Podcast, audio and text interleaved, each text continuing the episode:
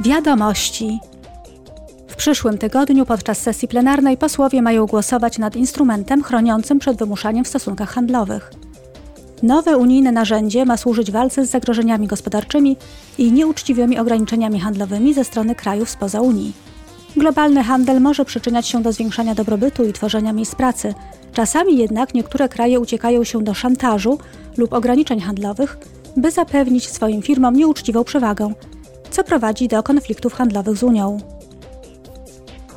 W Strasburgu posłowie będą dyskutować nad rewizją dyrektywy dotyczącej oczyszczania ścieków komunalnych.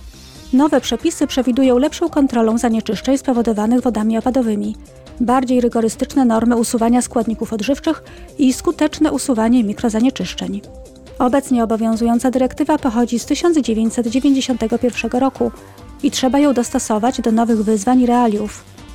Jest ona bardzo ważnym narzędziem w polityce wodnej Unii Europejskiej. Wczoraj przypadał Światowy Dzień Turystyki. W tym roku wybrano hasło Turystyka i zielone inwestycje. W ten sposób zwrócono uwagę na to, by lepiej ukierunkować inwestycje na cele zrównoważonego rozwoju, czyli plan działania ONZ na rzecz lepszego świata do 2030 roku. Unia Europejska jest jednym z atrakcyjniejszych kierunków turystycznych na świecie. Co więcej, turystyka jest trzecią co do wielkości działalnością społeczno-gospodarczą w Unii Europejskiej.